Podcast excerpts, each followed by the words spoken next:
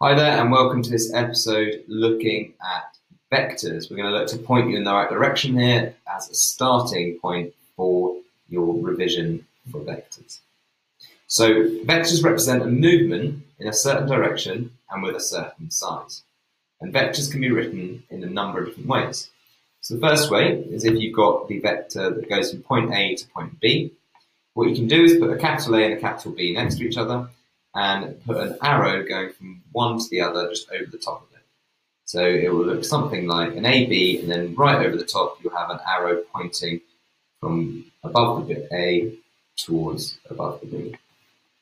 Another way of doing it is either with like a cap, um, a, lowercase a, so a small a that's bolded, or a small a with a line underneath it, or a small a with a little squiggle underneath it you might just see that. And that basically tells us it's the vector A rather than the some number A.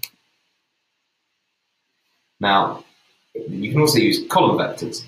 Um, and they are basically, they have large brackets that go around them. And you have basically one number on top of the other. So you, you might be something like 3, 2. So 3 on top, 2 on the bottom. And what that tells us is it's going 3 in, uh, to the right and 2 up. And the final way, uh, the final thing you need to know about column vectors is that you can add column vectors together.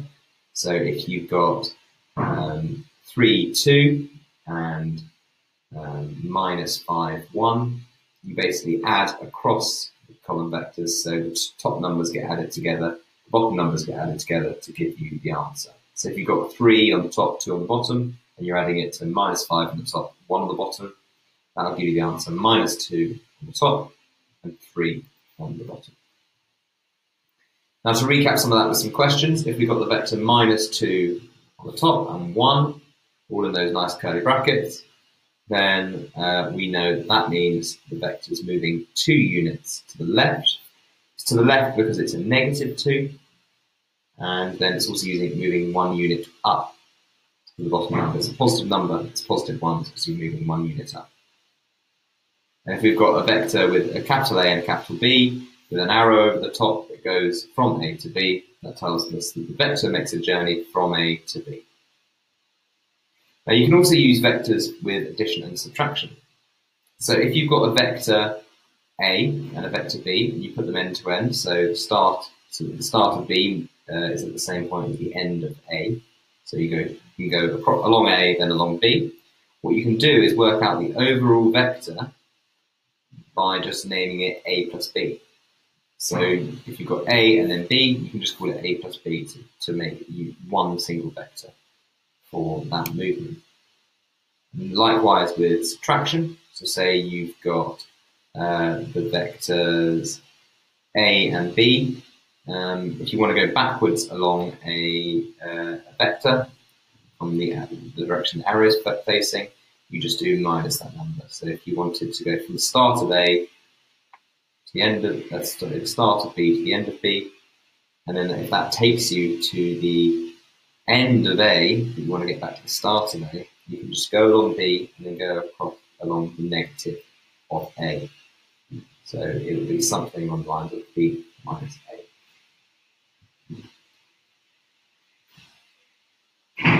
Now remember, if we've got a vector that's 4 on the top and 2 on the bottom, we know that it's 4 units to the right and 2 units up. Likewise, minus 10 on the top, minus 5 on the bottom. We've got 10 units to the left, left with negative, and 5 units down, again, it's negative, negative it makes it go down. 4 on the top, 2 on the bottom, would be 4 units to the right, and two units up. And the last one we're going to look at is six on the top and minus three on the bottom. That'll be six units to the right and three units down.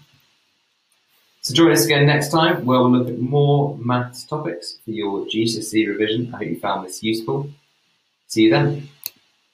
If this episode has got you in the mood for more revision, or you just realised how close your exams are, then just head over to senecalearning.com where you can revise all of your GCSE subjects absolutely free. If you're on Apple Podcasts or Anchor, you'll find the link in the bio. If not, just type in senecalearning.com and you'll find us.